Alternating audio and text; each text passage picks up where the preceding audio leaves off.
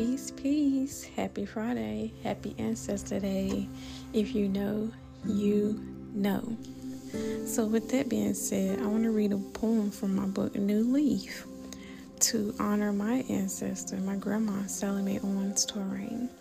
If you haven't purchased my book, New Leaf, yet, you can buy it on Amazon. It's called New Leaf by Chatrell Poyam. Sally Mae Owens. Peace be with you. Peace God has given you. What is peace if you haven't experienced it? Is it darkness? Is it light? Do you feel it during the day or do you feel it at night?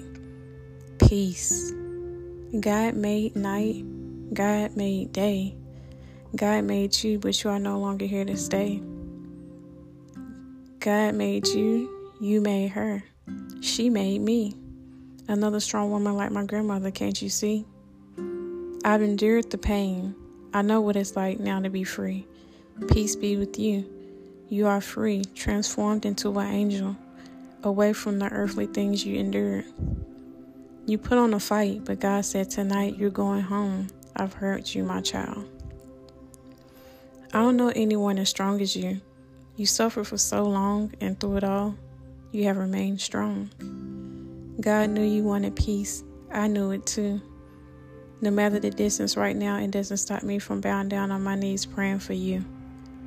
You had the gift of giving. All you did was give. You are light. You are love.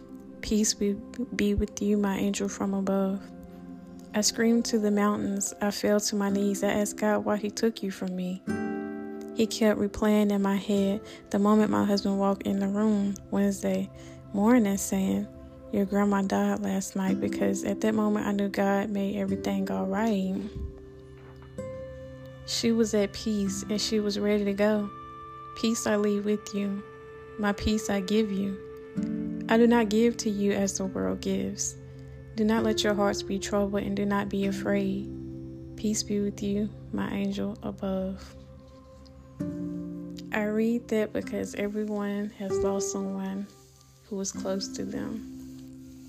And as I said today, as Ancestor Day, and death doesn't go in vain. Although it is hard, and I know some may not believe this, but our family is always with us, no matter what you feel or think. There's always someone looking over us. And I am thankful for God allowing that blessing. If you're going through a loss right now or missing a loved one, it's okay to say, hey, I know you're not here, but I love you. It is still a form of honoring them. Always keep them close to your heart and cherish them. Happy Friday and be blessed.